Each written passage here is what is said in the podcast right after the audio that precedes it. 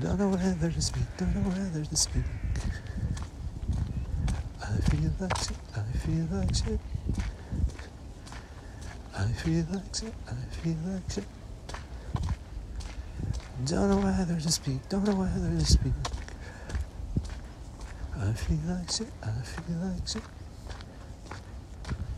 I feel like shit, I feel like shit.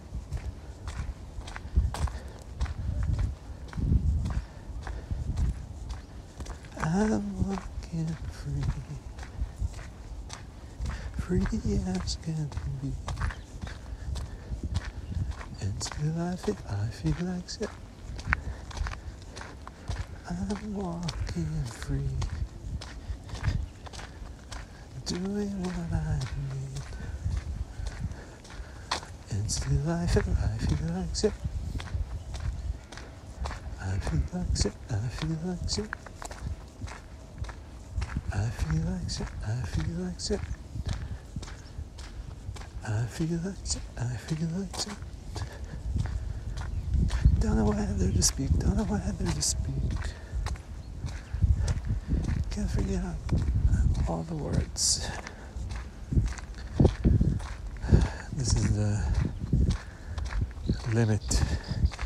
This is where the boundary crosses between my ability to make up melodies and my ability to make sense. If we go to the right, I can start making sense, but it's not going to be melodic. If we go to the left, I can keep making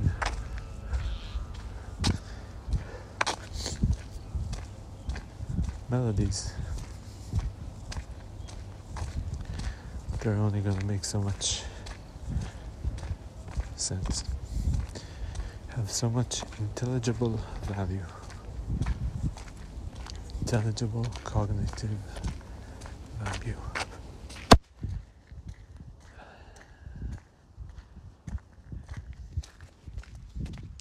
בזמן עשיתי הקלטה. שוב כבר התבלבלתי גם לגבי זה, קצת נראה לי, כי הכל כך מבלבל.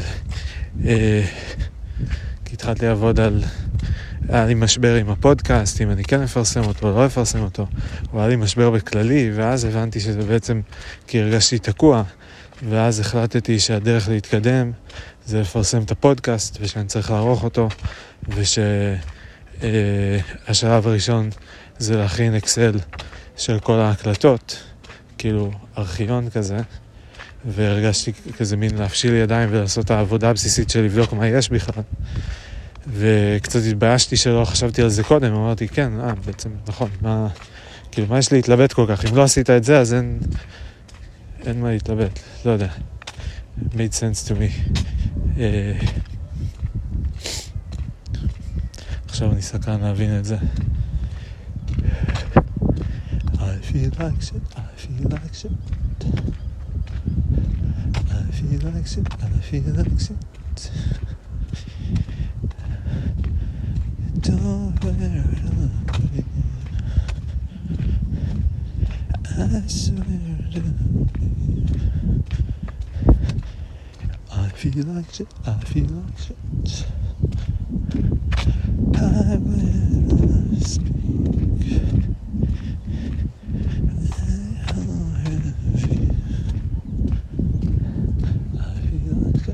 feel like shit. I feel like shit. I feel like shit. I'm on my knees. I'm begging, please. I feel like shit. I feel like shit. I feel like shit. I feel like shit.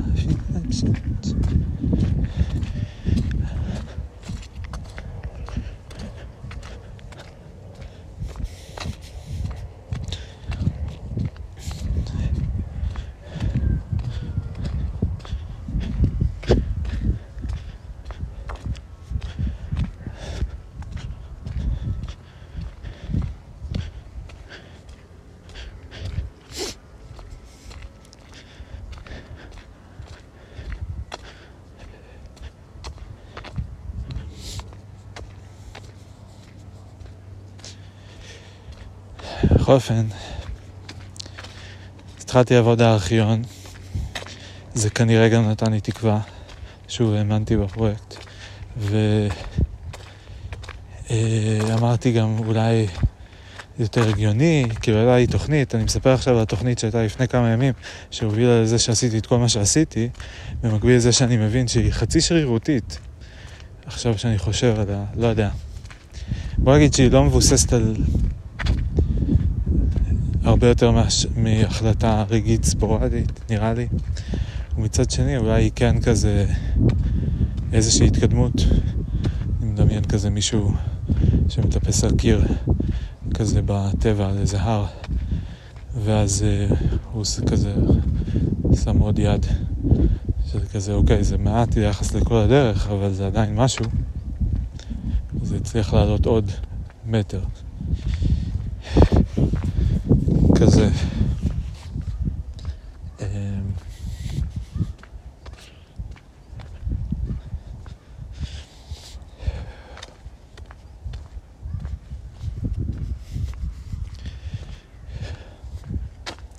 כי זה מאוד מבלבל לנסות כאילו להבין מה לעשות במקביל לזה שאני לא יודע מה לעשות. במקביל לזה שאני עדיין מנסה להבין מה קורה, כאילו, בכל כך הרבה מובנים. זאת אומרת, אני כזה ב-active research mode,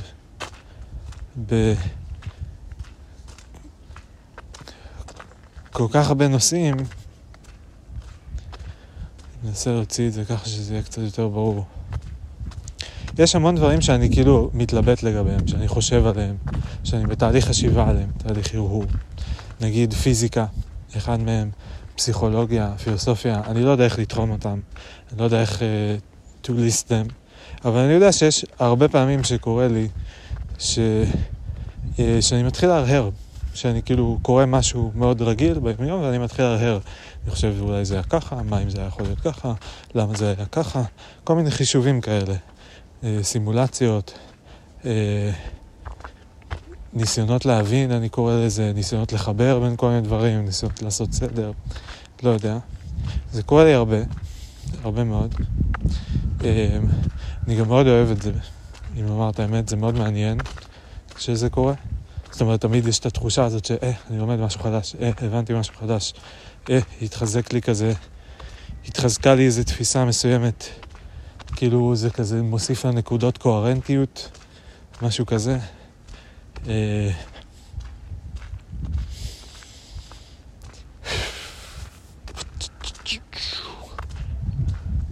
feel like shit.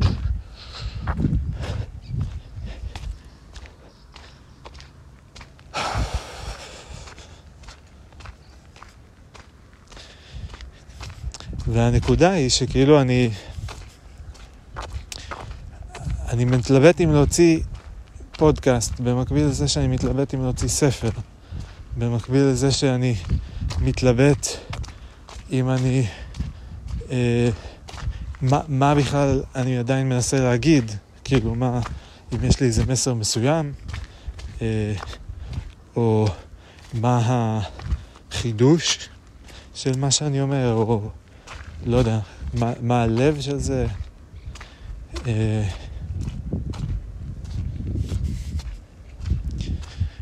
ואני חושב אם אולי... טוב, אני ארוץ פשוט all over the place, אני לא מבין למה אני מנסה לסכם, כאילו זה איזה שיעור פה או משהו, אני מסתבך עם עצמי אם כן לדבר על הנושא הזה או לא לדבר על הנושא הזה.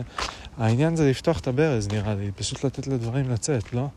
פשוט כאילו לדבר, שיצא מה שיצא, ואז מה שירצה יתחבר, ומה שלא ירצה לא יתחבר, וזהו, לא צריך מבנה פה, כאילו כרגע בהקלטה, זה לא פודקאסט, אולי זה, לא יודע, זה לא,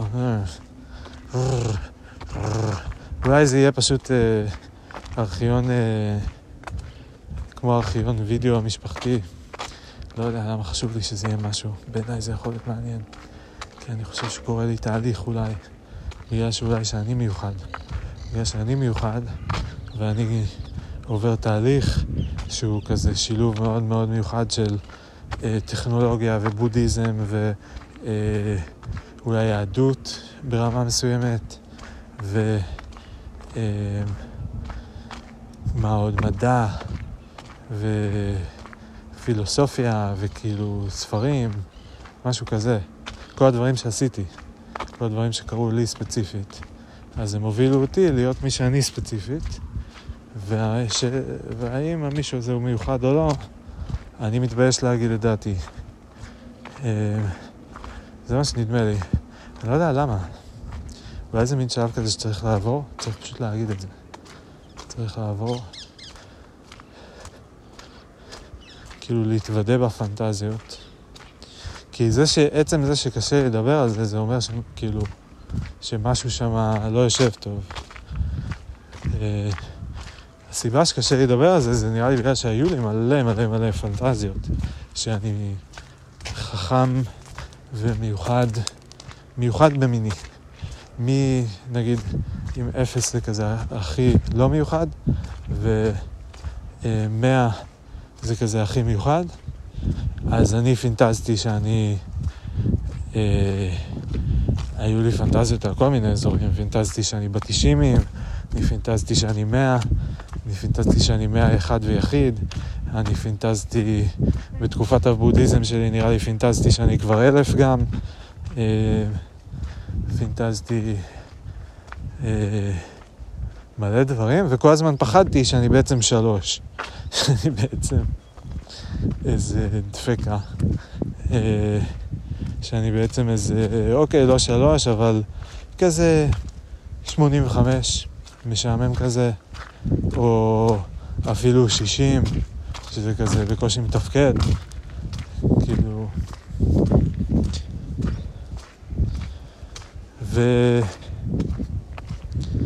ונהניתי מאוד לחשוב שאני משהו מיוחד, שאני 100,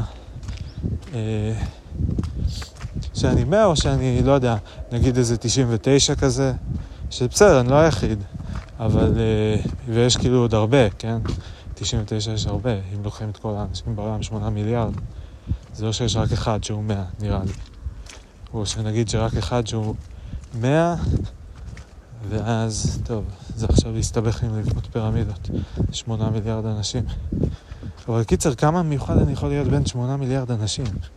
כאילו, שאין עוד אחד ב-8 מיליארד שהוא בדיוק כמוני. מצד אחד זה ברור שאין... כאילו, אין עוד מישהו כמוני. אין עוד מישהו ש... לא יודע, הוא מדבר עברית והוא גדל בקיבוץ, אז הוריה, ואז עבר ליוקנעם, ואז עבר לארצות הברית, ואז חזר ליוקנעם, ואז גר בתל אביב, וטייל באפריקה. אולי יש מישהו שהוא גם כן, כאילו לא נולד בקיבוץ הזורע, ואז גר ביוקנעם, ואז גר בארצות הברית. טוב, אפילו כאלה בטח, אולי יש מצב שאני מכיר אפילו אחד.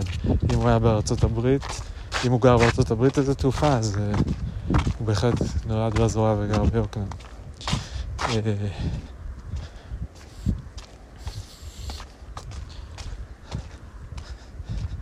כן, אז קיצר זה הזוי, כאילו לדבר על מיוחד, אבל אוקיי, זה פשוט שתי צורות שונות, כן? כאילו ברור שאני מיוחד כמו שכל אחד מיוחד. בכל 8 מיליארד, כמה שהמספר הזה נשמע גדול, אין עוד מישהו שהוא כמוני. בדיוק אותו דבר. עם אותו, לא יודע, תווי פנים גם, וידע... אין סיכוי. מה, זה מעורר...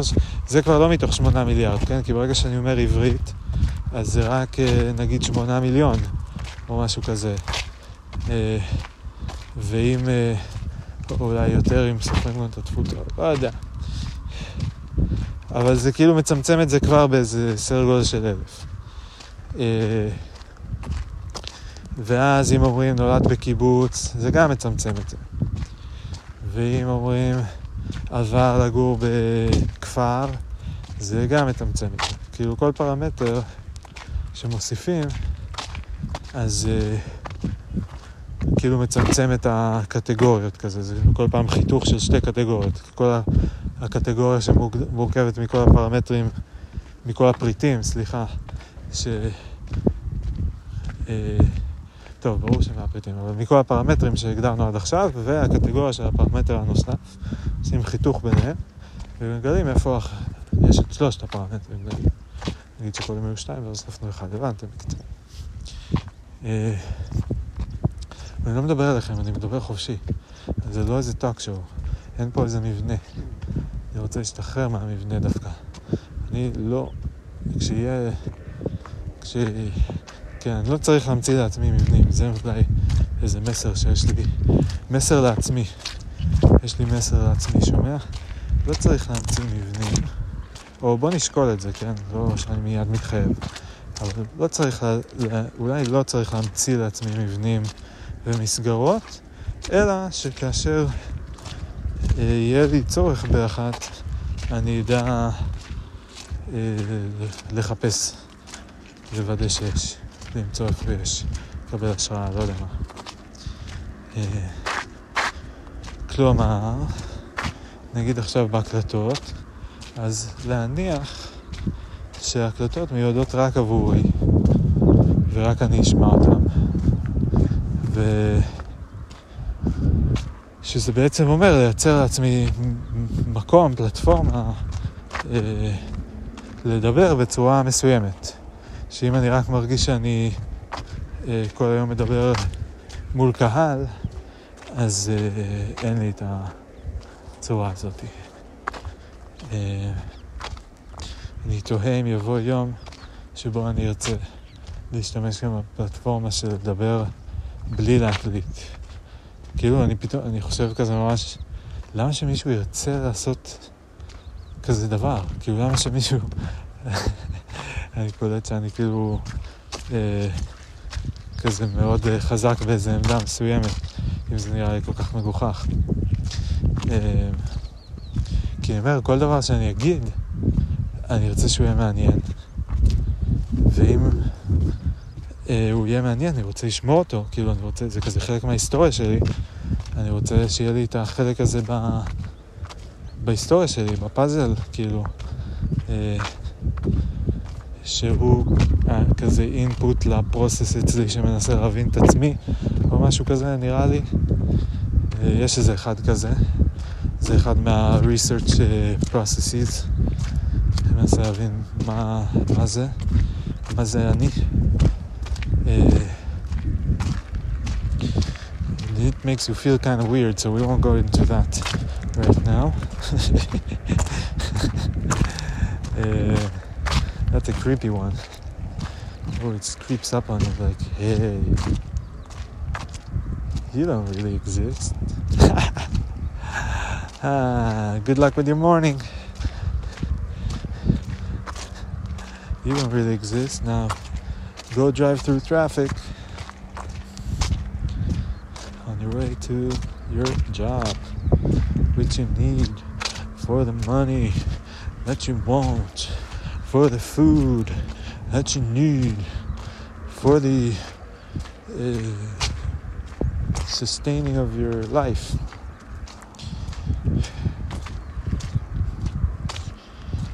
I feel like shit, I feel like shit.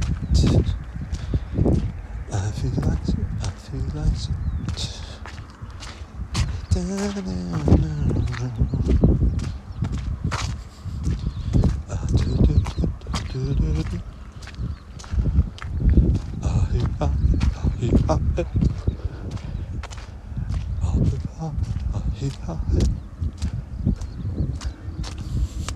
לא אמרתי איפה אני ואת התאריך והשעה, לא התחלתי פרופר.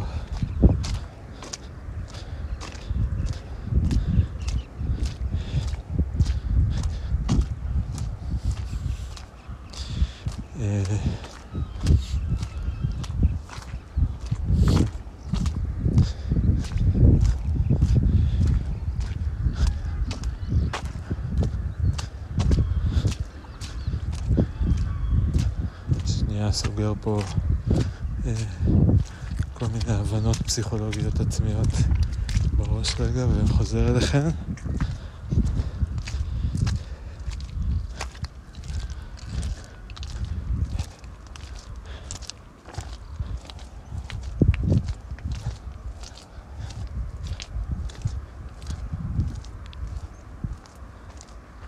מלא בוץ פה. טוב, אני פה בשדות, אני מרגיש טיפה קרוע עכשיו פתאום לרגע,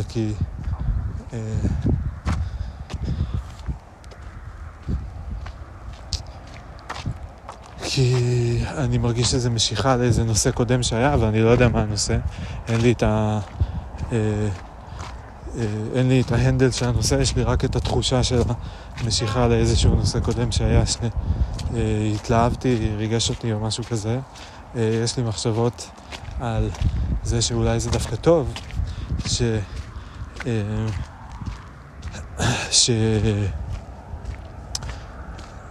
שאני אשחרר את התחושת עניין הזאת, את המשיכה לנושא ההוא, ושאני אלמד לשחרר ככה דברים, ואולי זה ישנה לי את הגישה, כי אני מין יצור כזה שכל הזמן מתעניין במלא דברים, ואז אני מתעניין בדברים שאני מתעניין בהם, ומתעניין בדברים שמתעניין בהם, וזה מתכנס לתוך עצמו כמו איזה קונחייה כזאת, ואז אם אני אלמד לשחרר את הדברים שאני מתעניין בהם, ולמעשה להגדיר, לשנות אצלי בראש איזושהי משוואה שאומרת שמה שהיה יותר מעניין ממה שיהיה, אז לשנות את זה למה שיהיה הוא יותר מעניין ממה שהיה, אז אני פתח יותר כלפי חוץ, כאילו הקונחייה כזה תיפתח כמו איזה פרח כזה שנפתח, וזהו,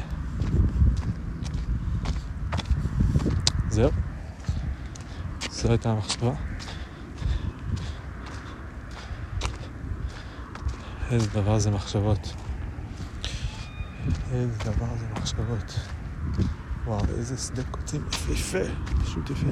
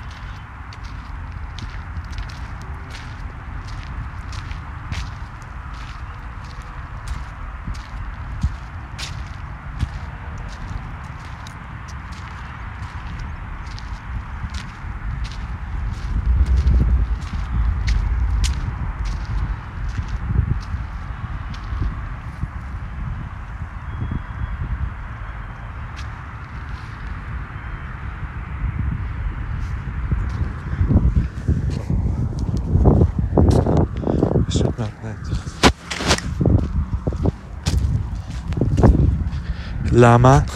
מיד עולה השאלה. יידרש הסבר ארוך. שגם אינו נמצא בנמצא, אינו נמצא בנמצא, ככה אומרים, אינו, לא קיים עדיין, ויצטרך להיבנות דרך עבודה קשה.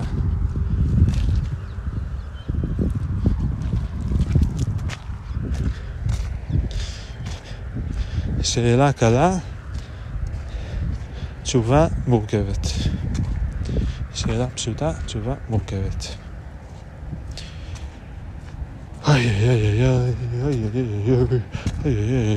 הכל היום ונורא.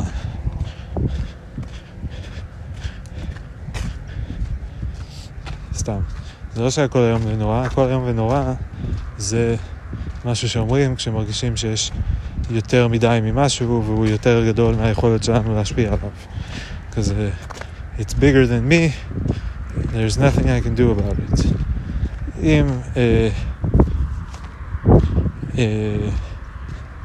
בוחנים את המצב בהרבה, כל חלק מהפעמים שזה קורה, אז לפעמים מתברר שהדבר שנדמה שהוא יותר גדול מאיתנו ואין מה לעשות, משהו גבוה, והוא כמובן לא כזה גדול, ושדווקא כן יש כל מיני דברים שאפשר לעשות לגביו, ואז מקבלים שוב את חזרה את תחושת השליטה, וזהו.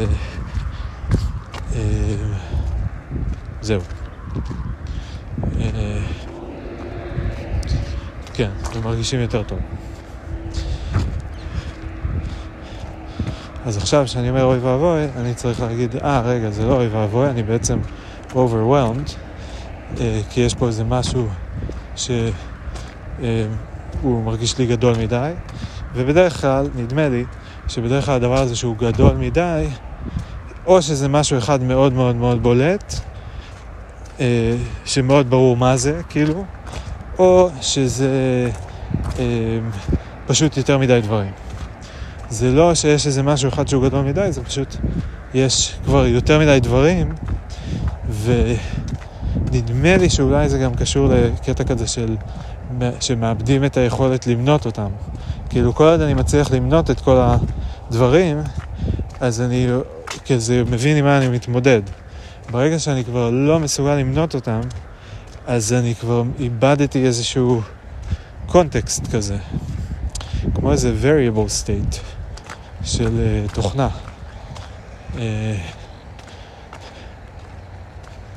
מעניין, מעניין. זה הגיוני כמובן שיש לנו יכולת להחזיק בראש, מה זה הגיוני? זה גם הגיוני וגם מורגש וגם נראה לי ידוע במובן של science. People writing about it somewhere.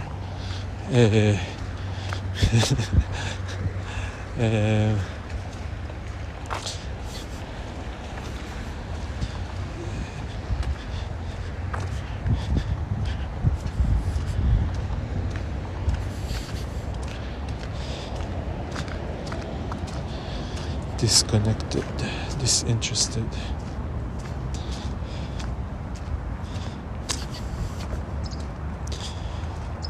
וואי וואי וואי וואי וואי, מה עובר עליי? וואי וואי וואי וואי וואי, זה יותר מדי. וואי וואי וואי וואי וואי, מה עובר עליי? וואי וואי וואי וואי וואי, זה יותר מדי. וואי וואי וואי וואי, מה עובר עליי? וואי וואי וואי וואי וואי, זה יותר מדי.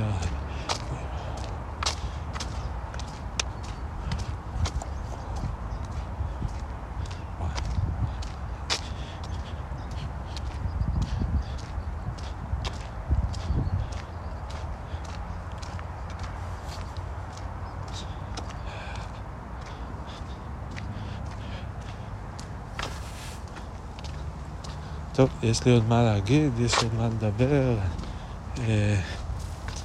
וואי, כל כך הרבה דברים. מאז הפעם האחרונה שעשיתי הקלטת יומן כזאת. טוב, נראה לי נספר על העבודת שאני עושה עם הארכיון. אולי אני גם מענה לשחל, זה כן. תקשורת עם העולם החיצוני, זה צריך להיות מתועדף גבוה. וגם זה ספציפית, הוא שלח כמה הודעות יפות. אבל גם לדבר זה חשוב, חשוב מאוד. נראה לי. פתאום כשהקשבתי עכשיו לחלק מההקלטות,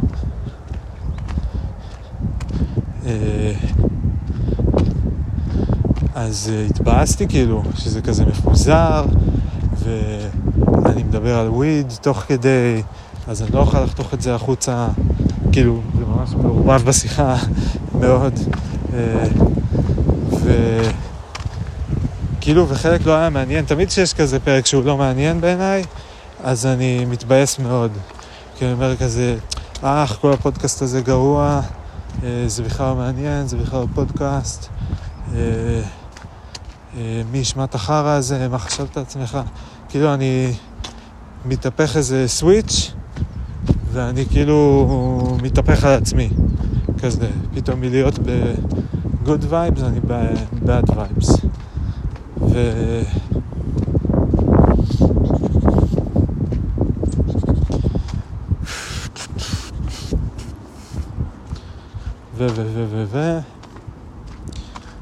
אני לגמרי זוכר על מה אני מדבר כרגע. אני ממש, I have it. I'm talking about it right now as we're speaking, I clearly have a very good grasp on the structure and boundaries of this idea that I'm currently in the process of elucidating to the imaginary audience, which I previously declared that isn't here right now. Yes. טוב, רציתי לדבר על עבודת ארכיון, נראה זה קשור לזה? נמשיך את זה.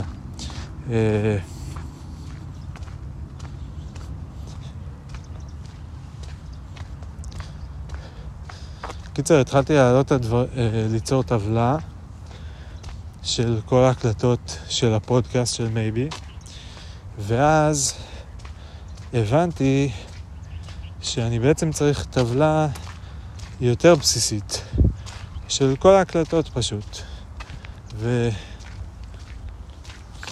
וההבדל בין הקבוצה של הקלטות מייבי לקבוצה של כל ההקלטות זה שהקבוצה של כל ההקלטות היא מורכבת מיחידות פיזיות או חומריות, או צריך איזו מילה טובה הדבר הזה, אבל כאילו משהו שהוא אפשר to interact with it כיחידה כזה, שזה גם דברים פיזיים כמו עלים ואבנים וחתולים ובני אדם וכרישים ובתים וכל דבר שהוא פיזי, וזה גם דברים דיגיטליים כמו למשל קובץ במחשב שהוא לא פיזי כמו האבן, כאילו הוא לא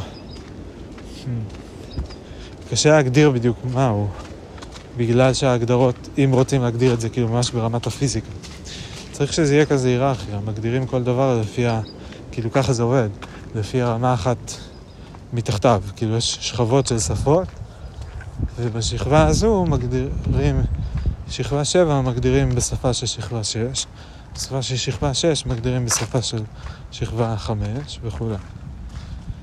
כל שפה יוצרת המסגרת לשכבה הבאה.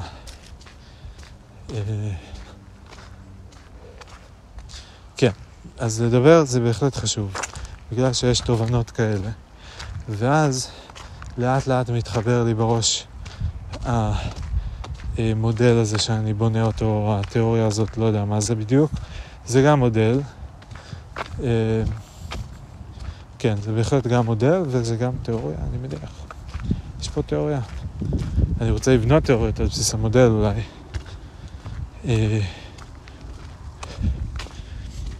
משהו כזה. That's what I got. I don't know.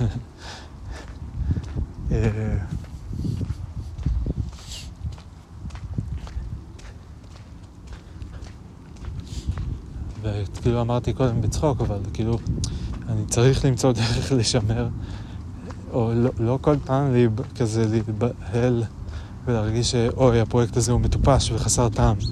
כזה, זה נורא לא נעים, הקפיצות האלה. כאילו איך אני יכול לעשות עם עצמי איזה סידור שגם אם יש כאילו מסוכות בדרך, אז אני לא אבהל, אני פשוט כזה אעשה מה שצריך, כאילו נעצור עכשיו מה עושים להגיב.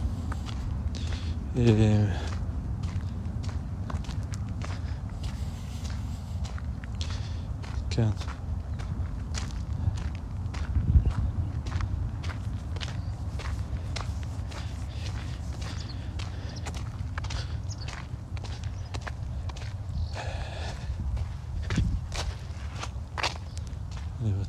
יש אנשים שהם איזה איש שהולך לעבור לידי עוד מעט, ואז עוד אחת נראה לי, עוד אחת.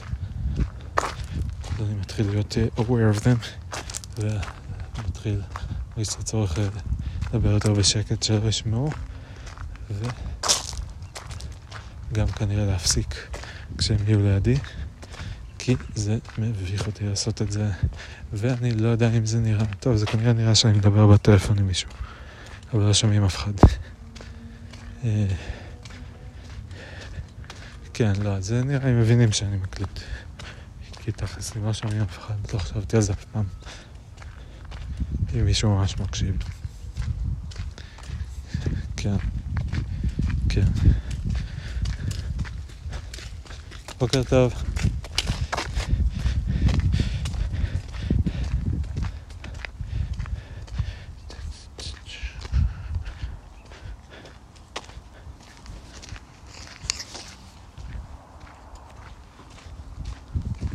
בוקר טוב. בוקר טוב.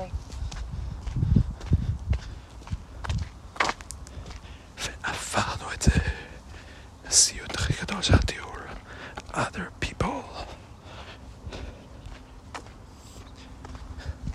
Those annoying creatures that make you, that force you to like change the way you behave just because they're around, and you have to like think about what's considered appropriate and inappropriate, and you have to like look at them and like say hi, like Boker Tov to other person that I don't even know, and like why am I supposed to be nice to you? I don't even know you.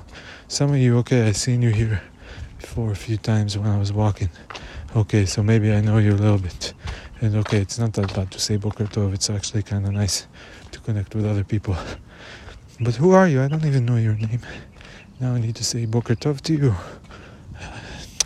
I don't need to. I want to say, but like still, this is like a situation that they don't teach you how to like handle in school. Not that I remember anyway. Maybe they did. Maybe they taught it in Israel while I was in the United States, or backwards.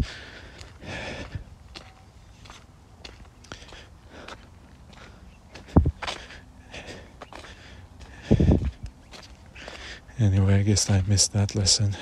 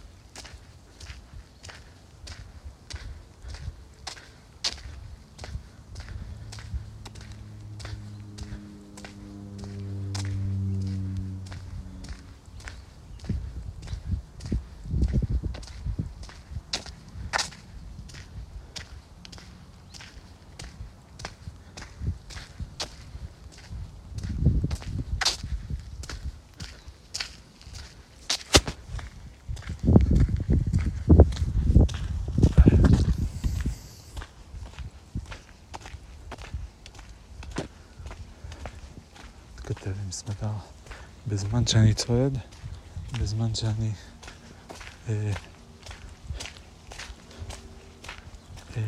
מקליט פודקאסט או הקלטה או whatever this is. יותר מדי דברים במקביל, חבר'ה.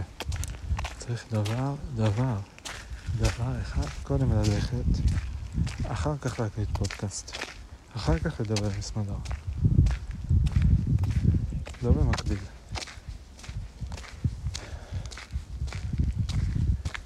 קודם לנשום, אחר כך שהלב ידפוק, אחר כך להקליט אוכל.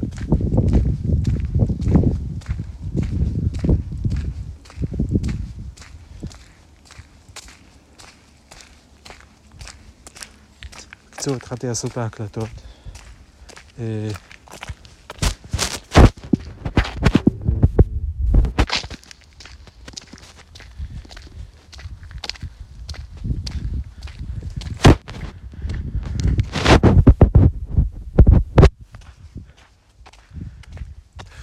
אז התחלתי לסדר בהתחלת ההקלטות של מייבי, ואז אמרתי, טוב, עדיף שאני כבר אעשה את זה לכל ההקלטות. יכול להיות שאני ארצה הקלטות אחרות בשביל בעריכה, לשלב כל מיני דברים, לא יודע מה, לא יודע איזה סוג של עריכה תצא לי, אבל בכל מקרה נראה לי הגיוני שיהיה מקום לכל ההקלטות, כי כאמור, התחלתי להסתבך עם זה קודם להסביר, אבל זו קטגוריה שונה מכל ההקלטות של מייבי, שהיא עוד רמה רעיונית מעל. כי כל ההקלטות זה פשוט כל ההקלטות. יש תיקיות לפי שנים, מ-2014 עד 2022, זה 9 תיקיות, וכל תיקייה יש בין 2 ל-100 ומשהו הקלטות, ויש סך הכל איזושהי כמות מסוימת, נראה לי אולי איזה 300, 400 הקלטות, משהו באזור הזה. וזה פיזי, זה כאילו, זה מה שיש. עכשיו להגיד maybe מעל הדבר הזה, זה להגיד אוקיי, זה תת קבוצה של הקטגוריה הזו, כן? זה הקטגוריה הפיזית, קטגוריה הווירטואלית maybe, היא כאילו,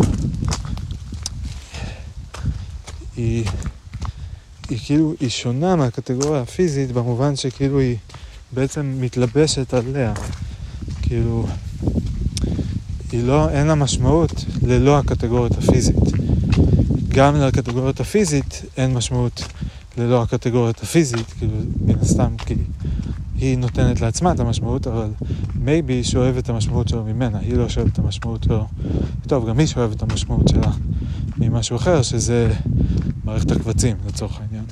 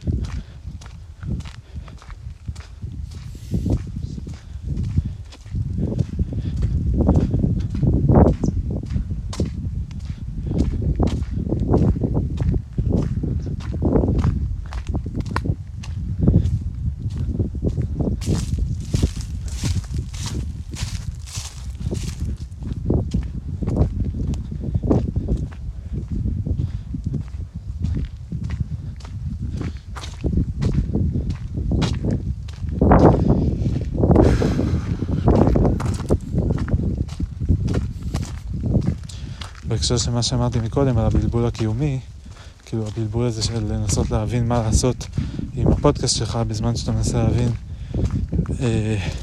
איך העולם עובד, מה זה כלכלה ואיך כדאי לך להתנהל מבחינה כלכלית בתוך הכלכלה והעולם. זה כאילו עם השפות, כל שפה נשענת על השפה שמתחתיה, אז גם בקבלת החלטות שלי, כאילו אני נשען על ההבנה שלי, על מודלים מסוימים שלי שבנושאים מסוימים. זאת אומרת, המודל שלי של כלכלה, של מה זה כלכלה, הוא גורם לי להחליט, עוזר לי להחליט, אם אני בסופו של דבר, הוא אחד הדברים שעוזרים לי להחליט, הוא לא היחיד, אם אני בסופו של דבר לוקח הלוואה ושם 500,000 שקל על ביטקוין ואיתריום, או לא. והוא גורם לי להחליט האם זה בסדר להוציא כך וכך כסף על טיסה לחול, על הרדיסקים, על מצלמת גופו חדשה, על כל מיני דברים. אז כאילו אם המודל הזה הוא לא נעול, כאילו לא סגור, אז קשה להתבסס, כל עוד המודל הוא סגור אז קשה להתבסס עליו. וכמובן שכאילו אני מניח שאני, כן יש לי שני מודלים במקביל, כאילו יש איזה מודל פשוט של, מה זה מודל? כאילו תכונות התנהגות מסוימות של השוק שאני מבין, זרימה של כסף, ואני מבין מה זה אומר כשכל השוק בעלייה וכל השוק בירידה, ואני מבין את זה עד רמה מסוימת לפחות. אתמול, והייתי מאוד מאוד שמח להבין זה יותר, וזה נורא מעניין אותי, כלכלה בכללי מאוד מאוד מעניין אותי.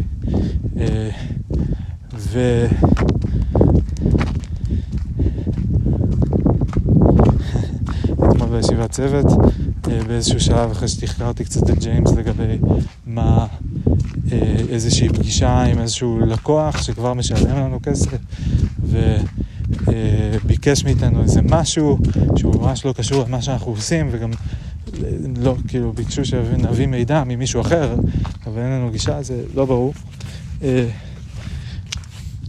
אז וניסיתי להבין מה הם מנסים להבין, כי בסוף כל התכלית של כל השרשרת הזאת היא בסוף להבין משהו, כאילו להסיק איזושהי מסקנה או להטריע איזושהי התראה בזמן מסוים, וניסיתי להבין מה הם מנסים להבין ולא הבנתי, סתם הבנתי שהם בעצמם ממש ממש לא מבינים ושהם מחפשים דברים שקשורים לדברים מסוימים של רמאויות או בעיות כלכליות, אבל שהם מחפשים במקומות הלא נכונים, ושלא נראה לי שהם מבינים אפילו בדיוק מה זה הדבר, או שהם הגדירו לעצמם, נגיד, מה בדיוק הדבר שהם מחפשים. אני מניח שאם הם הגדירו את זה בצורה מאוד מאוד כללית, וכתובה במסמך וורד ארוך מאוד, כנראה.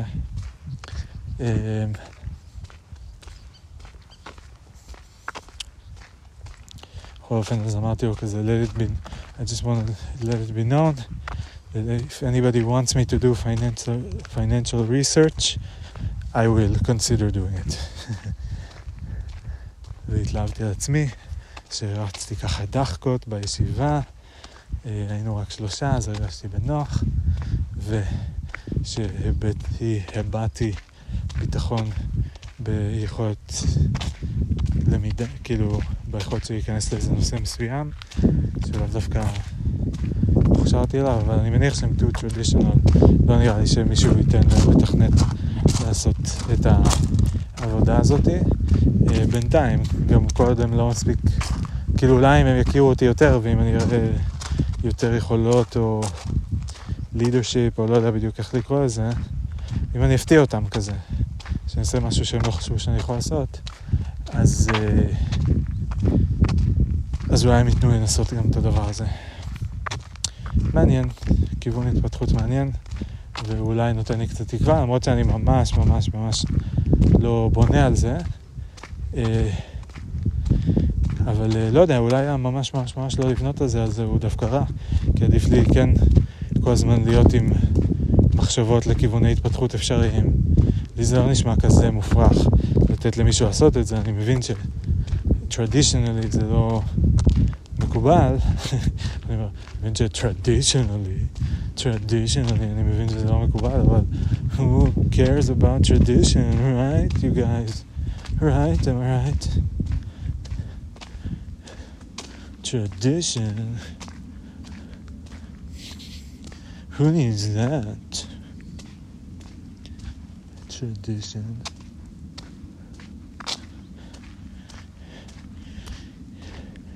You know what the mission? Get rid of tradition. Oh no, he didn't say that. Listen,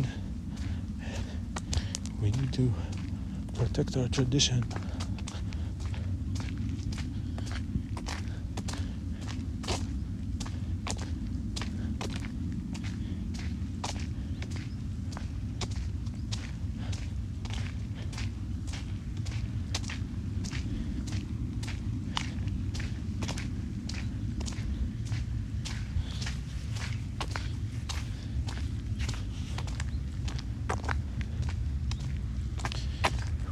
Break with tradition.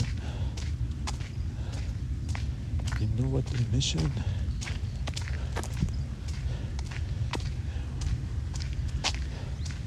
Embrace and enhance our tradition.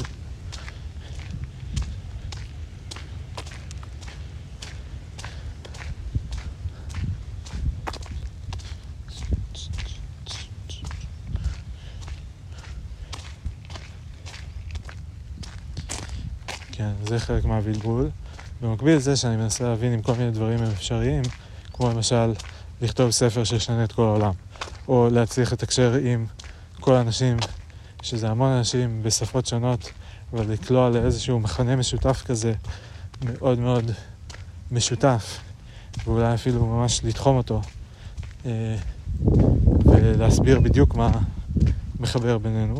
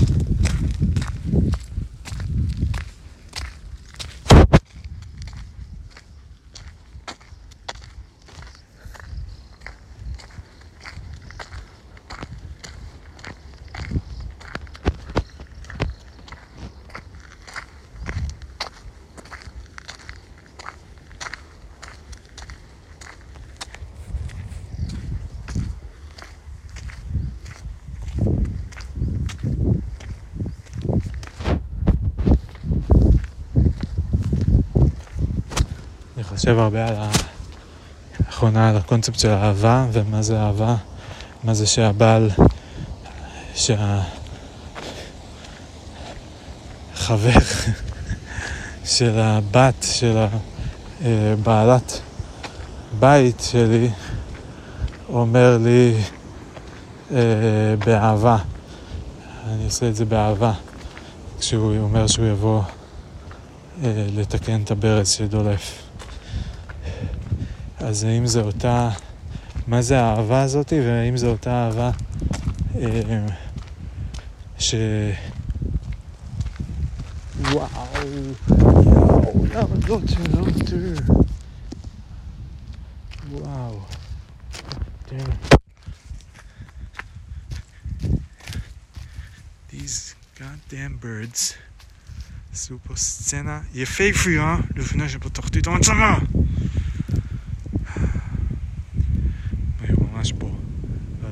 והוא גם שחור וגם לבן, קבוצה גדולה, הם עשו רעש, זה היה כל כך סינמטי.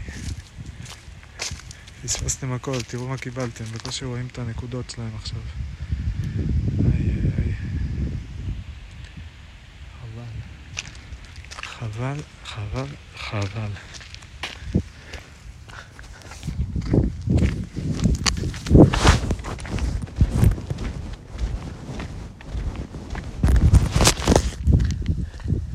לרגע שכחתי שאני מקליט. עשיתי פוז על המצלמה עם ה-narration.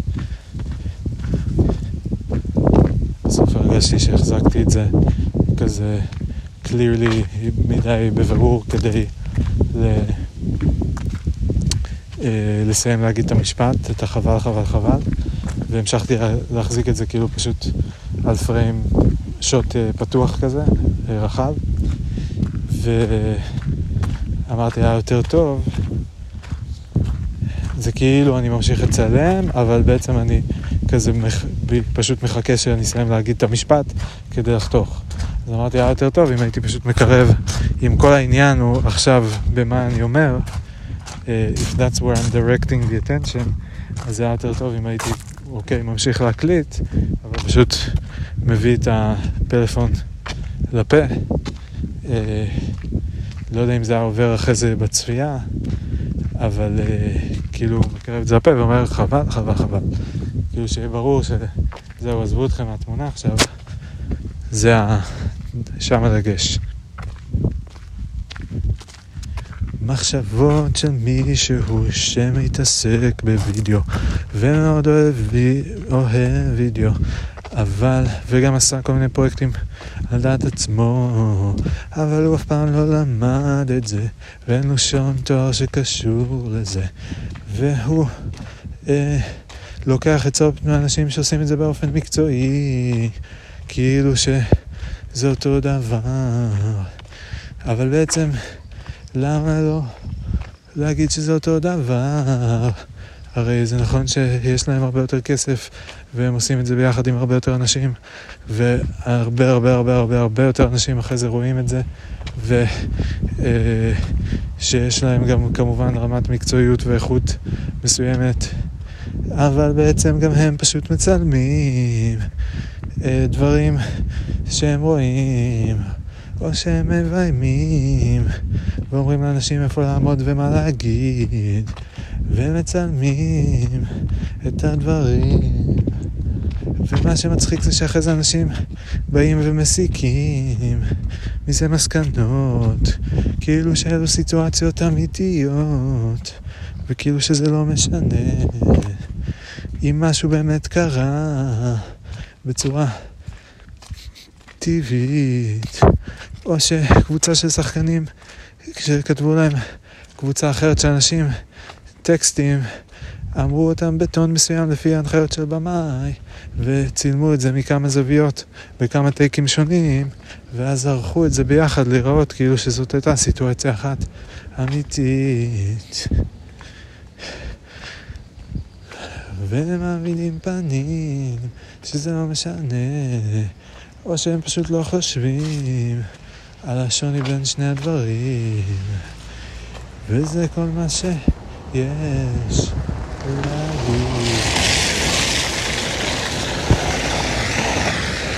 הנושא הזה סתם לא יש לי עוד, אני חוצה עכשיו גשר ועוברת מאחורי נכונית, היא עוד לא עוברת ומצפות סלמיות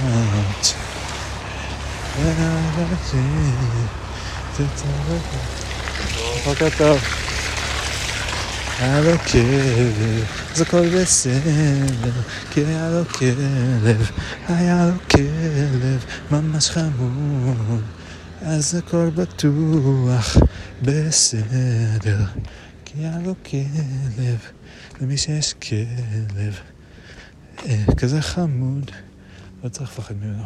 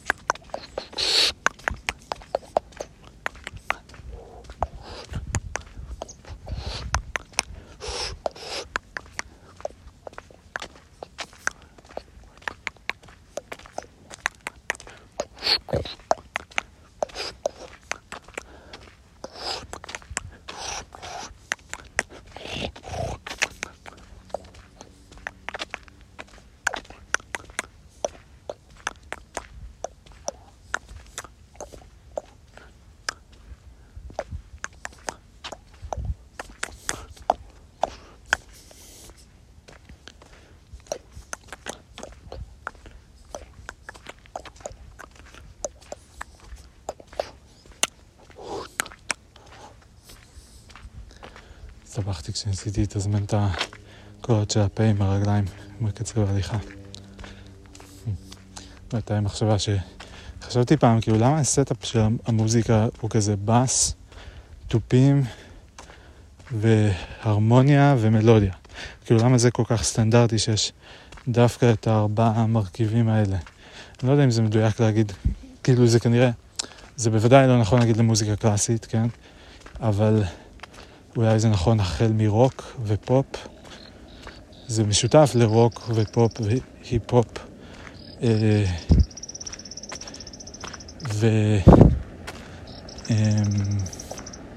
ומוזיקה אלקטרונית מנסה.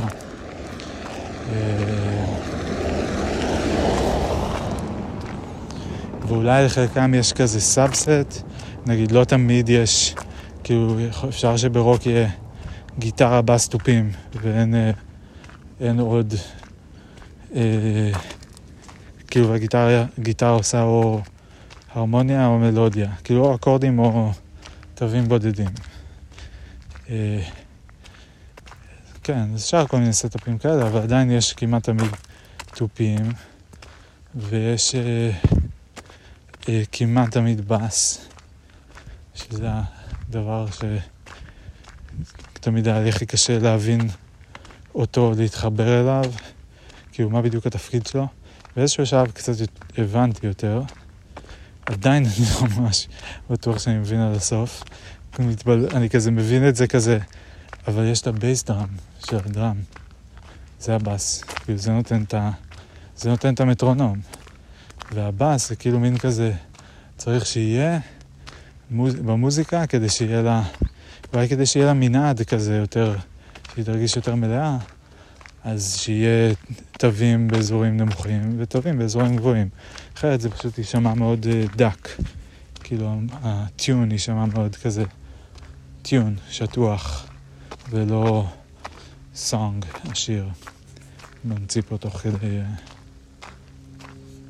כאילו מנסה להגדיר.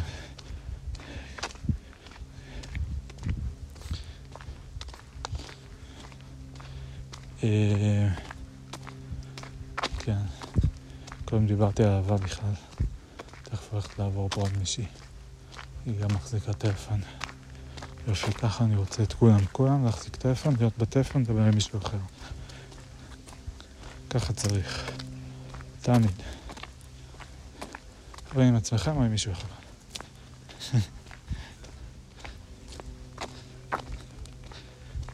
זה מצריק. בוקר טוב.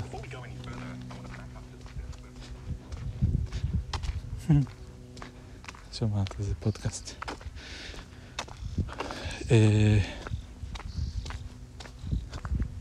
כן, אז אני רוצה את כולם בשורה, לא בשורה, סליחה. אני רוצה את כולם כל הזמן בטלפון עם מישהו אחר. כן. כל הזמן. תמיד, תמיד, תמיד. או עם עצמכם בהקלטה. אם אתם כמוני.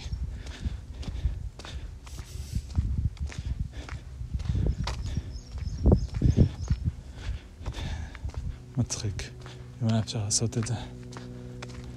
אני מדמיין לעשות את זה עם אלעתי, אפילו ליום אחד נשמע לי סיוט. או עם סמדר, כאילו הייתי עושה את זה כנראה. מה, וגם כל הזמן צריך לדבר, כאילו, כחלט מהטלפון סתם פתוח והקו פתוח. זה גם ניסוי מעניין. אפילו שלא חייבים לדבר כל הזמן, אבל כאילו, זה פתוח כזה. שאני אעשה פה הצירונת, כי כואב לי קצת הטוסיק. ייי! Toossic troubles.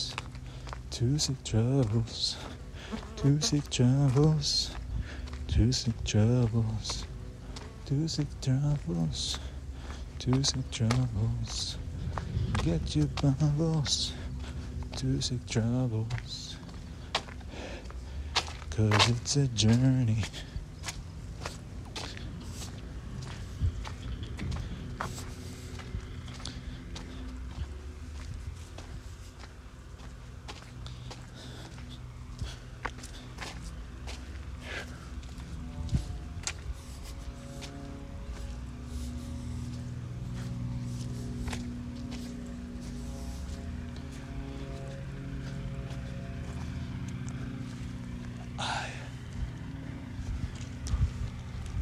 והאמת שעכשיו אני מכיר פה עוד מסלול בערך הוגלה, אני יכול לקחת אותו, עוד שאני לא חושב שהוא יותר קצר.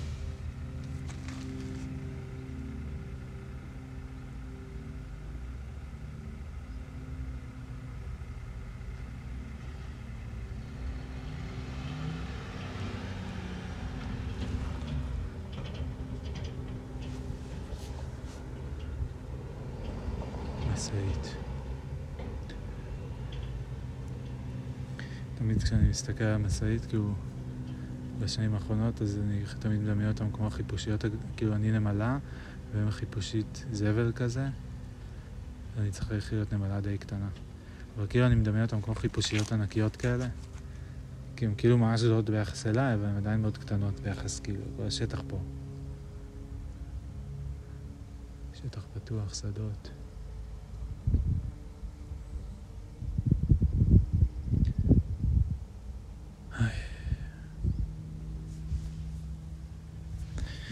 כאילו מה שנחמד בסגנון דיבור הזה זה שהוא מאוד חופשי ומאוד זורם, כאילו אני יכול לדבר על מה שאני רוצה מתי שאני רוצה, אני לא צריך לנסות כאילו לשמור על הרצף או לשמור על הסדר, או כאילו זה הכי חופשי שיש, ונראה לי שזה ממש אחלה נגיד למקרים שבהם אני מרגיש כמו שהרגשתי הבוקר, שכזה לא יודע אם בא לי להתחיל לדבר עכשיו, ולא יודע מה כן כדאי, מרגיש כזה לא הכי טוב, ומתחיל להיות פילוסוף, כאילו פילוסוף עם מצב רוח רע, שכזה מה הטעם בזה, מה הטעם, תגדיר טעם, תגדיר כל דבר שתגיד לי עכשיו, אני אגיד לך להגדיר אותו פשוט, תגדיר זה, תגדיר זה, תגדיר זה. פשוט מדוכדך, כזה צריך שמישהו יקנה לו כזה קרואסון, להרגיש יותר טוב, ואז הוא ימצא טעם בדברים.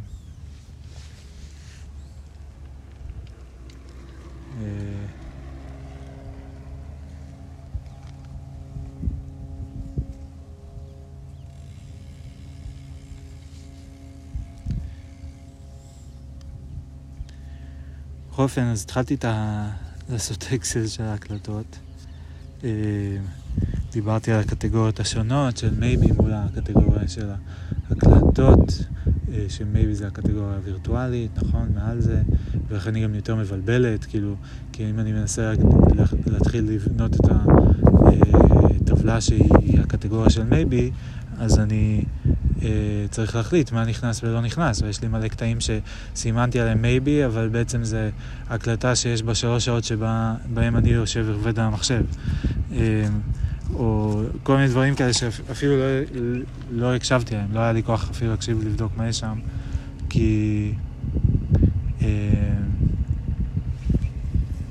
כי זהו, כאילו פשוט לא אמרתי זה לא שווה את זה.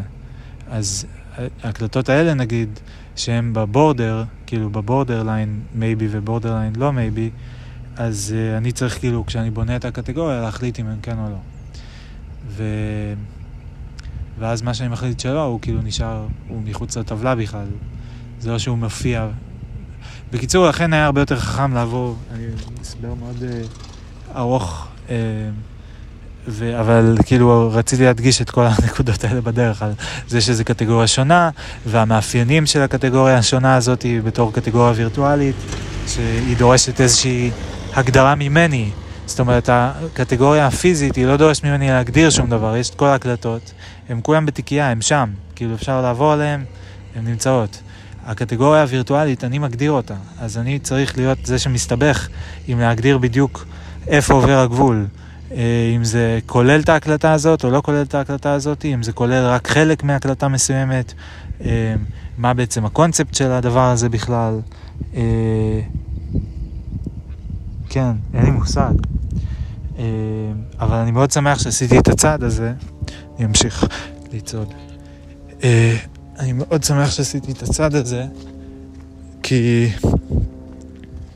it makes a lot more sense. אז יהיה לי פשוט בטבלה בנושן את כל ההקלטות, ואני אוכל גם, מה שמגניב בנושן זה שאפשר לעשות view, אז אפשר לקחת את אותו דאטה סט, ועכשיו עשיתי כזה עם העיניים, עם הגבות כזה, אותו דאטה סט, אני לא יודע איך להסביר את זה, אבל כאילו בהתלהבות כשאמרתי את זה, ולשים עליו כמה views, זאת אומרת שאני יכול לעשות רשימה של כל ההקלטות שלי, ולקטלג איזה מהם אני רוצה שיהיו ב-view שהוא maybe, שזה בדיוק מה שניסיתי להסביר עכשיו בצורה כאילו, כאילו נראה לי הצלחתי, אבל זה מצחיק שפשוט זה כבר ממודל, כאילו זה משהו שהייתי צריך לטרוח להסביר אותו, להגדיר שזאת קטגוריה וירטואלית מעל הקטגוריה הפיזית שזה רשימת כל ההקלטות, ובעצם הם כאילו זה בדיוק דאטה סט ו-view, כן? דאטה סט מכיל את כל השורות, ו-view אומר תביא לי רק את השורות שבעמודה של קטגוריה כתוב maybe, וכן, וכמובן שבעמודה של קטגוריה זה יכול להיות או select שיש רק קטגוריה אחת, או multi-select שזה כמו השטגים שאפשר לשים כמה קטגוריות, ואז אני אוכל יכול להיות שבשני חיפושים שונים, גם קטגוריית maybe וגם קטגוריית journal, אני אקבל את אותה הקלטה.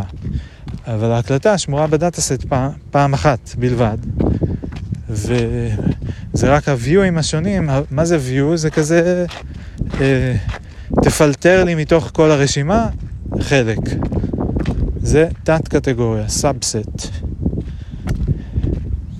דברים מתחברים, וזה כל כך נעים.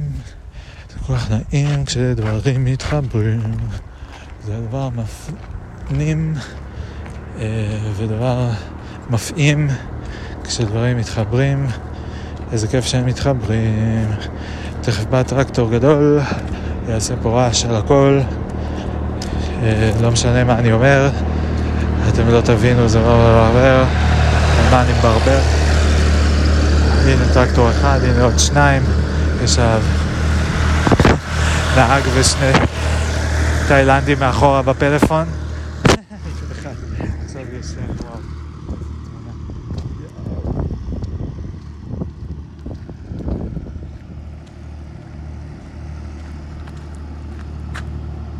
שוכב שם. שם שניים בפלאפון. מצחיק. טוב, אז אחרי שהבנו שזה בריליאנט, לקחנו שעתיים כדי להבין שזה בריליאנט ליצור דאטה סט אחד וליצור עליו views עבור האודיו, מה שכנראה בסופו של דבר יוביל אותי לעשות את זה גם עבור האימג'ז שלי, אני מניח. הזכרתי פשוט עכשיו שיש לי איזה שבועיים ב-2018 שאני לא יודע איפה התמונות שלהם. עוד מהבס, מהזמן המחאה גם. What the fuck, כאילו. איזה מין מחדל זה. מי היה אחראי על זה? אמיר 2018. What the fuck happened? How did you fuck that up? אמיר 2018. ספציפית אמיר של... שלישי לשני עד ה-19 לשני ב-2018, משהו כזה. What the heck is wrong with you? נבדוק את השבוע שלך ואני אבדוק את הטווח ימים שלך, חביבי, שתדע. הייתי אומר שנחקור אותך בדיוק, אבל אתה לא השארת הרבה תיעוד מעצמך. אז...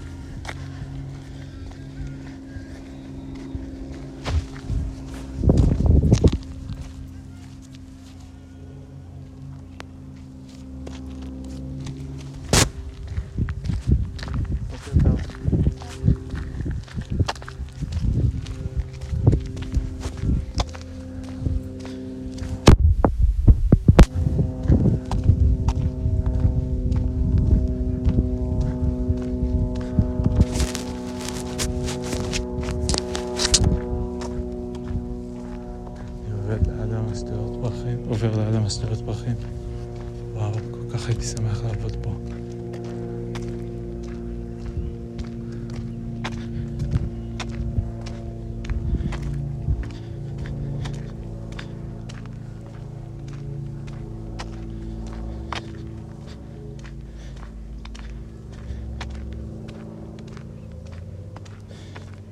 כאילו שיש לי זמן לזה. אבל איכשהו אני מרגיש שזה לא היה שם איזה איזון בחיים שלי.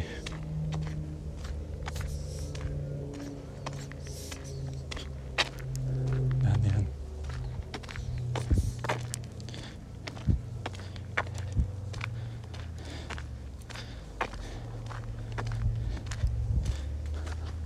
אני אחשוב על זה עוד טיפה.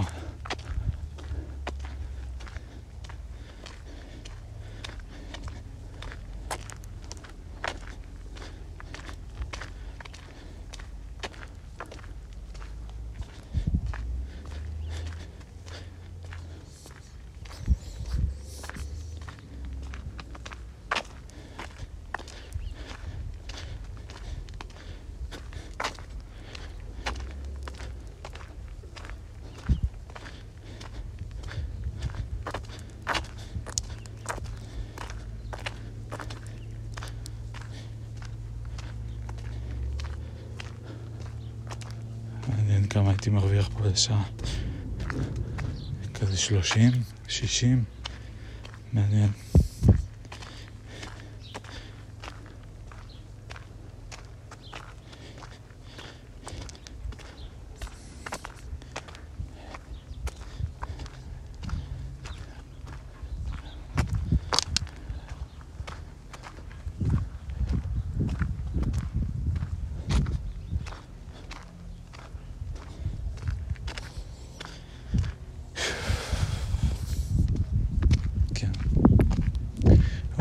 ממשיכים מחשבות לעבוד פה, ממשיכים מחשבות נחמדות דווקא, מחשבות יפות, לא צריך מיד to act on them כמובן, אבל מחשבות למעשה לא כדאי מיד to act on them, והם כאן רוצים לקבל כל הזמן פניות חדות והפתעות.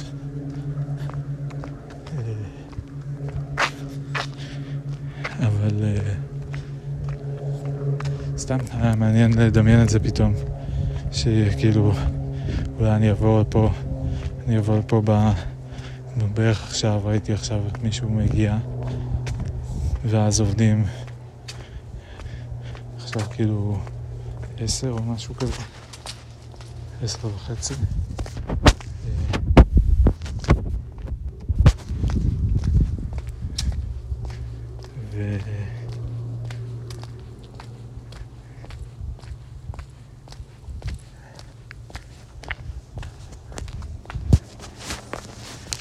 איזה שהם עובדים, אבל כאילו נגיד לעבוד, אולי אפילו הייתי אומר לעבוד יותר מוקדם, לעבוד עד צהריים כזה, ללכת הביתה כל צהריים ולעבוד הייטק, ואז בערב לבוא חפפה פה,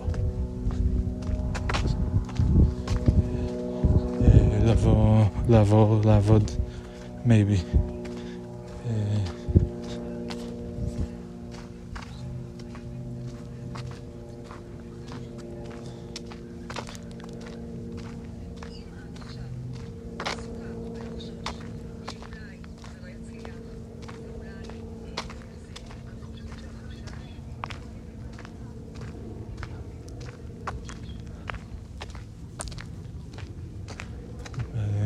מקבלים בו עובדים, כל עובדים תאילנדים.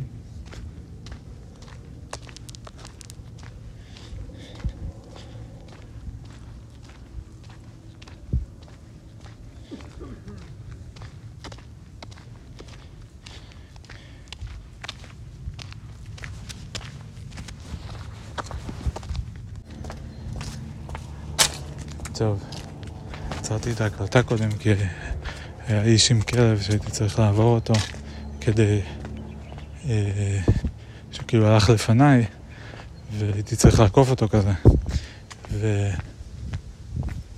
אז אמרתי טוב אני אעצור את ההקלטה, גם היה לי חם אז אני אוריד את הג'קט, ראיתי שהוא גם מסתכל באיזשהו שלב, חשבתי שאולי הוא מפחד ממני, הכל אצלי עם פחד, מלא פחדים, מעניין. כאילו ממש מלא פחדים, טוב תכף אני אמשיך בסיפור, טובים. קיצור פגש, אמרתי לו בוקר טוב, והתפתחה שיחה. אגב אולי בשביל זה אומרים לאנשים בוקר טוב, כי לפעמים מתפתחת שיחה. ודיברנו כזה קצת, הוא שאל על הנעליים שלי, שאלתי על הכלב שלה, הוא כלב מאוד חמוד, קוסמוס, שם חמוד,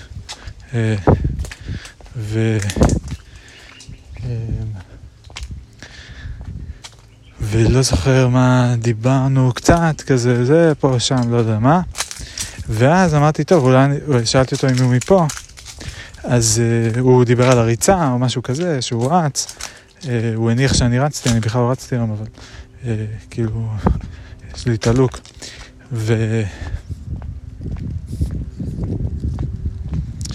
ואז אמרתי, טוב, אני אשאר אותו על ה... מכיוון שהוא מפה, אני אשאר אותו על ה... משתלות, אם הוא מכיר, כאילו, אם הוא יודע על זה משהו, והוא סיפר לי על המשתלות, הוא אמר לי איפה משרדים, שאלתי אותו אם הוא חושב שהם יצטרכו עובדים, אז הוא אמר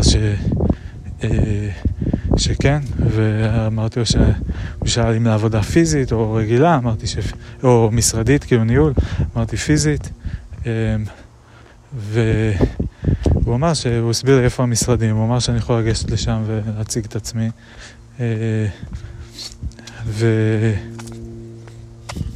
ולשאול אם יש, ושהוא חושב שהם כן צריכים עובדים. הוא נתן לי גם קצת רקע עליהם, זה נקראת משתלת ינאי. הוא אומר שהם גדולים, שהיו פה הרבה ניסיונות לעשות פרחים, ושהרבה קרסו, כי הם לא התנהלו מספיק נכון. קיבלתי את הרושם שיש לו הבנה עסקית לבחור שדיברתי איתו. הוא גם סיפר שהוא רץ, כנראה היה איזה מנכ"ל של איזה משהו, אולי עדיין.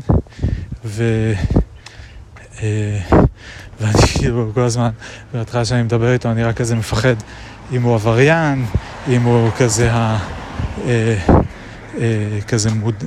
כזה מישהו שנחשב בעייתי פה בחוגלה, אם הוא איזה כזה מין אאוטקאסט כזה, ואני כזה, אוי לא, התחברתי עם האאוטקאסט, כאילו... איזה מישהו כזה שאני לא אמור to socialize with, זה הפחדים שיש לי בראש, תוך כדי שהוא פשוט מדבר איתי בצורה נחמדה, ויש לו כלב חמוד, ואנחנו הולכים ליד המשתלות, אבל בכל אופן, כשהוא התחיל להסביר לי על המשתלות, אז דווקא יותר נרגעתי, כי היה נשמע שהוא מה שיודע, והוא אומר שהם קיימים שנים, הוא אומר שהם עושים את הרווח שלהם, שהוא הסביר שזה לא כמו משתלה שיש עבודה ממש כזה עם הצמח יותר אינטימית, כי זה יותר מין פס ייצור כזה פה. זה כמו מפעל צמחים. זה מדוד כאילו, הוא אומר על האגורה, שזה יהיה רווחי. הכל מאוד מסודר, יש כזה, גם אני רואה, יש כאילו שולחנות, יש מלא מלא מלא מלא עציצים, שתילים, אני אפילו לא יודע איך רואים את זה, והם כולם מחוברים לצנרת כזאת, אז יש כאילו קו צנרת, כמו איזה... כמו העורקים בזרוע שלי כזה, כאילו פס אחד, ואז זה כאילו מתפצל לצדדים. אני מניח שככה זה עובד בזרוע שלי, אני לא יודע האמת. אבל כמו שרואים בעלה, שיש כזה עמוד שדרה, ואז ממנו יוצאים כזה מלא פסים לשני הצדדים. אז יש כזה, צריך איזה שם לפריסה הזאת, פריסה מרבה רגליים כזה. מצחיק. סנטפיד.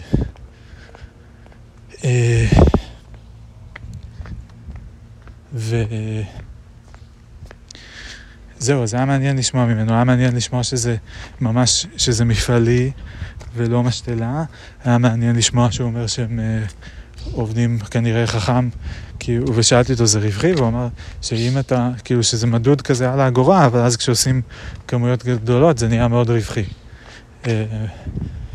וזה גם היה נורא מעניין שזה כאילו שהמכונה שמייצרת את הכסף היא כל כך רגישה לסביבה, זאת אומרת שעלות קצת יותר גבוהה של משהו מהרכיבים ממש יכול לגרום לזה להיות לא רווחי.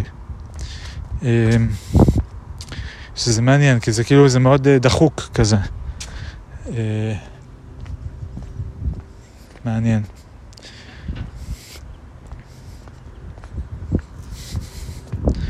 מעניין לצלצלת המחשבות הכלכליות שלי. שאלות כמו, האם זה מתחבר כל ה-bread and butter sellers, לא זוכר איך קראתי להם. אלה שמוכרים לחם במחיר קבוע, לרכיבים האלה שדמיינתי אותם כמו תאים כאלה מסוימים בכלכלה.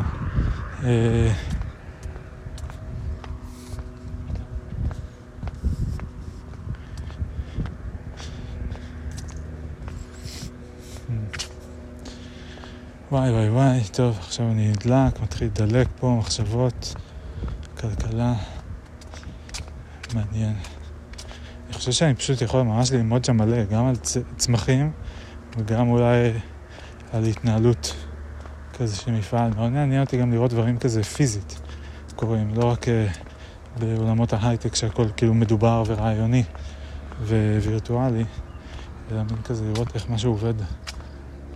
ב-old school, ב-low-tech, מה שנקרא, hard-tech צריך לקרוא לזה, hard-tech ו-soft-tech, במקום low-tech ו-high-tech.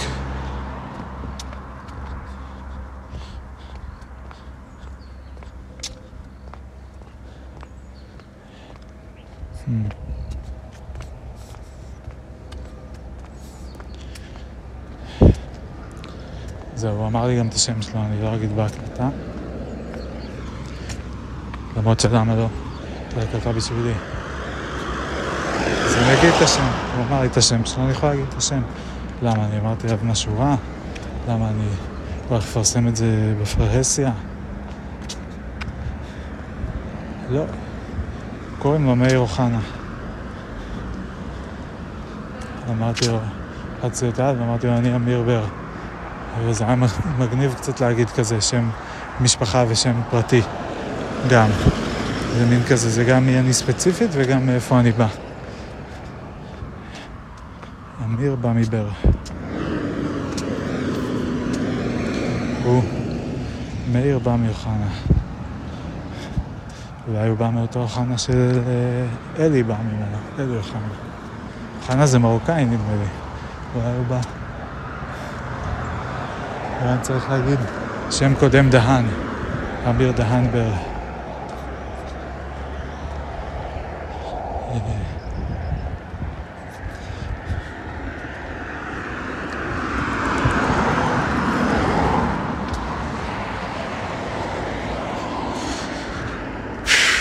Too many things, too many things.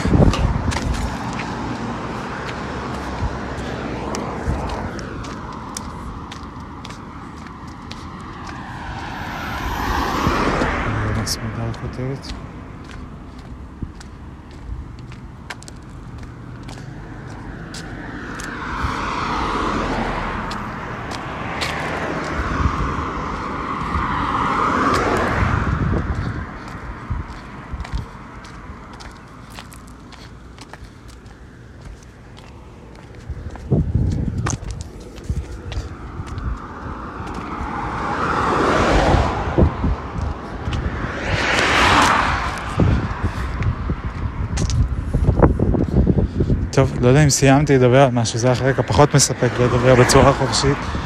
כאילו התחלתי את העלאות, בסדר, אין יותר מה לדבר על זה, אני בתהליך של העלות את זה. באתי להגיד שהתחלתי לכתוב סקריפט, כי מצאתי שבנושן עשיתי את זה בהתחלה ידנית, ואז אמרתי, רגע, אני יכול לעלות לנושן CSV, לא צריך לעשות זה ידנית, הרבה יותר קל. ואז התחלתי לכתוב סקריפט שיעלה את ה-CSV, ומסתבר שאפשר גם אחר להעלות גם את הקבצים, שזה בכלל מדהים. אני אעלה את כל הקבצים לנושן, ויהיה לי שם גם את הקבצים וגם את המטה דאטה שלהם. בדיוק מה שחסר בפייל סיסטם, כאילו כשמנהלים משהו מעל פייל סיסטם רגיל.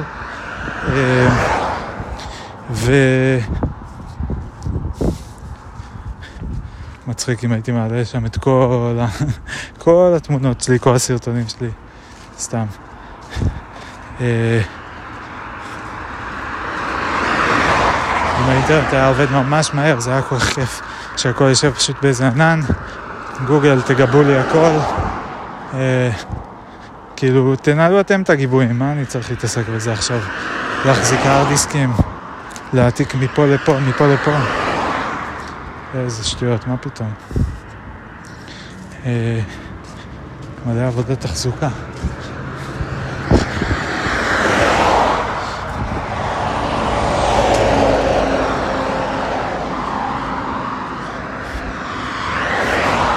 קיצור, אז אני צריך לסיים את הסקריפט. התחלתי מזה שהתחלתי לעשות את הסקריפט, אז הבנתי שהשיטת קטלוג שלי לא הייתה מספיק טובה, כאילו הניימינג סקים שלי לא היה מספיק טוב, שבחרתי לארכיון אודיו, כי הוא היה מספיק קונסיסטנטי וגם הוא היה מבוסס על תאים במקום על עטיפות. מה, אני אסביר רגע.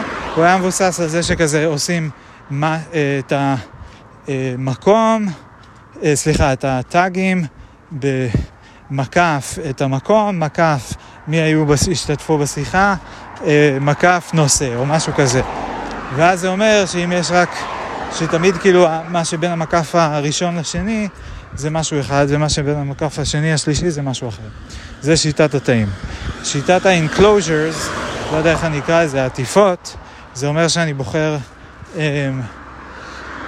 סוג סוגריים מסוימים, או עגולים, או מרובעים, או מסולסלים, או גדול מקטן מכזה, ואז סוג הסוגריים מגדיר האם זה יהיה, האם בפנים נמצא המידע שהוא הלוקיישן, או המידע שהוא המשתתפים בשיחה, או הנושא, או whatever. אז עברתי משיטת התאים לשיטת המעטפות, אריזות, משהו כזה, כי היא יותר נוחה, ואז אם כאילו, אם יש נגיד משהו שאין לי עליו את חלק מהפרמטרים, אז זה לא נראה מצחיק כזה, שכזה יש מקף, רווח ואז עוד מקף, בלי שום מידע באמצע, וגם זה לא, כשאני קורא את זה אני צריך להתחיל לספור מקפים כדי להבין באיזה שדה אני נמצא, אלא אני מיד רואה את זה לפי העטיפה. חיסרון של זה, זה שיש רק כמות מסוימת של עטיפות. כאילו עשיתי גם את הקו האנכי הישר, זה שהוא כמו סוגריים מרובעים אם קיפלו להם את הקצוות, או אם לא קיפלו להם את הקצוות, קיפלו להם חזרה כאילו לקו ישר את הקצוות,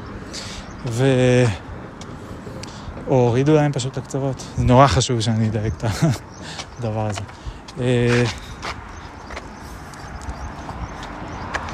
אז עברתי לדבר הזה, שזה יותר נוח, זה עדיין טיפה מוגבל, עדיין היו לי כאילו כמה בעיות תוך כדי שיישמתי את זה,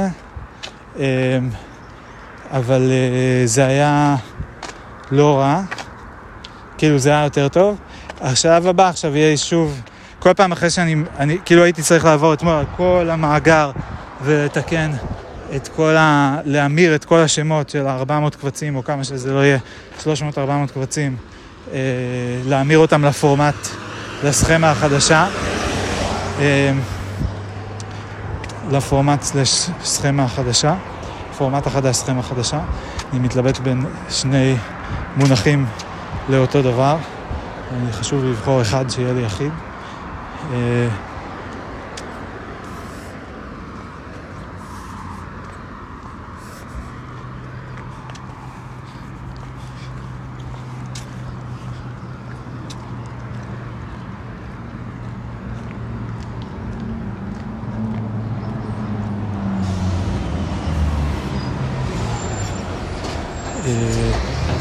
זהו, אז כמעט סיימתי לעבור על הדבר הזה. אני צריך לסיים לעבור על זה, להתאים את זה לסכמה החדשה, ואז להריץ את הסקריפט, ואז להעלות את המידע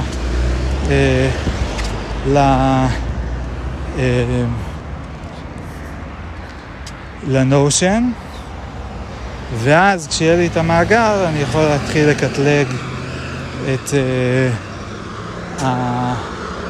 ההקלטות השונות. טוב, הן כבר מקוטלגות בעצם, כאילו מהטאגים של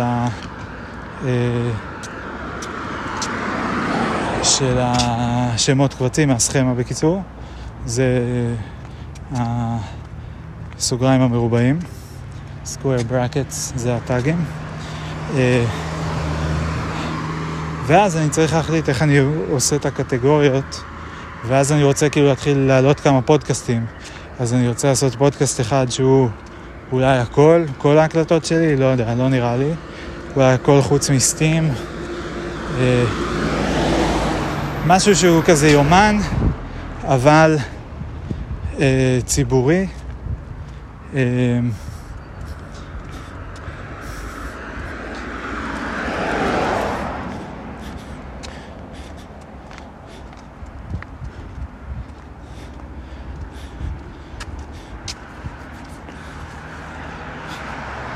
יומן אבל ציבורי, משהו כזה. חשבתי לעשות כמה הקלטות גם למשפחה, למי שרוצה לשמוע, אבל תכלס כאילו, אני חושב כזה, זה עוד עבודה. לא יודע, חשבתי שזה מין כזה מקום שאפשר לפתוח אותו, שגם אולי, כאילו אני מניח שאמא תשמע, אבא אולי ישמע, סמדר, אלעתי אולי תשמע, סמדר אולי תשמע, בז' ולירי, רק אם הם ישמעו מאחרים נראה לי, משהו על זה.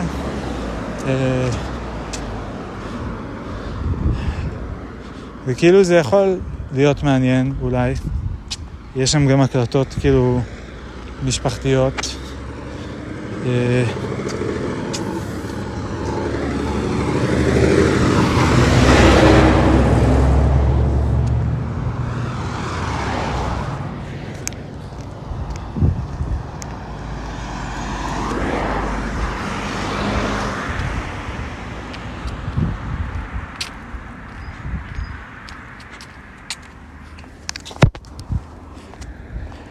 בקצוע, אז עוד לא הגעתי לשלב הזה, אבל בהמשך אני אגיע לשלב שבו אני צריך להגדיר את הקטגוריות הווירטואליות, שהן ה-views על גבי הדאטה סט, שאותן אני רוצה לשתף. ואני צריך לחשוב עם איזה קבוצות אני רוצה להגדיר, כאילו, כנראה זה יהיה משפחה, סמדר, כאילו בסדר הפוך, סמדר, משפחה, ושאר העולם, או משהו כזה. ואני מקווה שיהיה לי משהו לשתף עם שאר העולם, כי אני לא רוצה לשתף רק עם סמדר והמשפחה, ואני מתלבט, אבל אני כן חושב שאולי יש דברים שהייתי כן שמח להנגיש להם, לשמוע.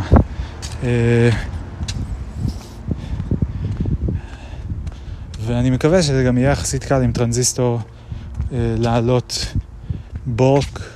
חיפשתי נראה לי ולא מצאתי בורק שמה. בורק אפלוד, אבל אני מקווה שאולי בכל זאת יש איזושהי דרך. אם כן, זה יחסוך לי הרבה זמן, ואם לא, זה כאילו זה יהיה פשוט לשבת איזה ערב בזמן שאני רואה טלוויזיה ולהעלות אחד אחד את הדברים. מבחינת הפודקאסט עצמו, פתאום עכשיו היו לי כמה מחשבות על אולי לעשות עריכה, מכיוון שכאילו בהקשר של הפרומפט של יומן, שהוא כן ציבורי, שאני מתבייש לשתף אותו או משהו כזה, שמוציא אותי יותר קוהרנטי ולא פחות קוהרנטי ממה שאני עלול להיות ברגעים הפחות נעימים שלי. אז חשבתי אולי ללכת על עריכה חודשית כזאת, כל חודש לעשות שילוב של חומר מההקלטות שלי פלוס החומר פלוס איזושהי התייחסות כעבור שנה.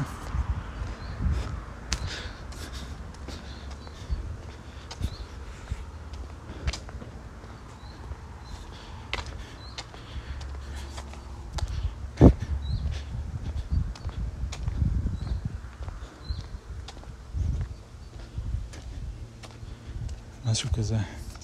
טוב, אני מגיע הביתה. עד לשם הגעתי בחשיבה שלי. עד לכאן, כלומר. אני לא זוכר אם היו לי עוד מחשבות. בכלל בבוקר שמעתי סמארטלס. על זה לא דיברתי בכלל, מזמן לא שמעתי, עם ג'יימס קמרון, הבמאי של אבטאר. מסתבר שהוא דמיין את הסטינג של אבטאר באיזה גיל 19 וצייר את זה. וכעבור הרבה שנים הוא יצר מזה עולם שלם וסרט שלם. וגם טרמינטור, הוא חלם את זה. הוא חלם את הסצנה של זה שיש metal skeleton coming out of a fire או משהו כזה, וכאילו בנה את כל הסיפור מזה, וזה באמת הסצנה הכי איקונית. ואחת מהם, כאילו ברגע שבאמר את זה ידעתי מה הוא מתכוון, שזה מגניב, והתרשמתי ממנו מאוד. הוא אמר שם כמה דברים ממש מעניינים. אחד מהם היה ש... כאילו הוא כותב characters קדימה, והוא כותב אחורנית מ-shit that he wants to see. וואי, כותב to see, הגעתי הביתה. ואז הוא כאילו שותל את ה-characters באירועים שמובילים ל-shit that he wants to see. וזה מגניב, וזה מעניין, וזה כאילו... מאוד telling גם בהקשר של סיפורת מול המציאות, שמין כזה סיטואציה, עוד הבדל כזה בין הסיטואציה האמיתית לסיטואציה בסרט או משהו כזה, שכאילו זה literally סיטואציה שמישהו דמיין אותה קודם, ואז כתב איך היא יכלה לקרות את כל המסלול שיכול היה בתיאוריה להוביל אליה, אבל הכל מהונדס, כולל אפילו עצם כאילו הסיטואציה נבנתה אחורנית, היא לא נבנתה כאילו כשרואים איזה סצנה של נגיד 3 סצנות לפני הסיטואציה הסופית, אז זה לא סצנה שהיא כזה במקרה קרתה ובמקרה מובילה סיטואציה שהולכת לקרות, זה סצנה שהיא נבנתה מתוך, נגזרה מתוך סיטואציה אחרת שרצו להוביל את המחשבה אליה, יותר נכון. זה כמו כאילו את התודעה, את המחשבה, כן. כאילו רצו להוביל את הצופים. הצופים אמרו, טוב, אנחנו רוצים שהם ידמיינו סיטואציה כזו, ובשביל שהם ידמיינו סיטואציה כזו, שבה רובוט משמיט את כל העולם, אנחנו צריכים, מנסה להשתלט את העולם ולהשמיע אותו, אז אנחנו צריכים ליצור קודם כמה סיטואציות אחרות, ולבקש מהם לדמיין אותם. והסיטואציות האחרות זה שיש רובוט מאוד מתוחכם, לא זוכר מה הסיפור שם, הוא מגיע מהחלל, או משהו כזה, והוא כועס, והוא מתחיל להשמיד דברים, ויש לו מלא כוח. בקיצור, זה מעניין מאוד שזה הפוך. מעניין מאוד שזה הפוך. ואהבתי מאוד את הטיפ שלו לאיך לכתוב, כאילו, בכלל, זה ממש כזה, עשה לי סדר. והיה לי איזשהו פרומפט, שאולי אני אקח אותו לכתיבה היום, של... הפרומפט היה, Can't you see the mystery? וזה מין... כאילו שני אנשים מתווכחים על האם יש או אין מסתורין בעולם, במקביל לזה שהם מתווכחים על האם, כאילו, האם העולם הוא בעל התכונה של מסתוריות, במקביל לזה שהם מדברים על האם יש אונתולוגית את הדבר הזה שנקרא מסתורין.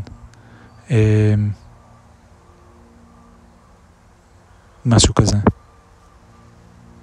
אוקיי, אני צריך לסיים. יאללה ביי.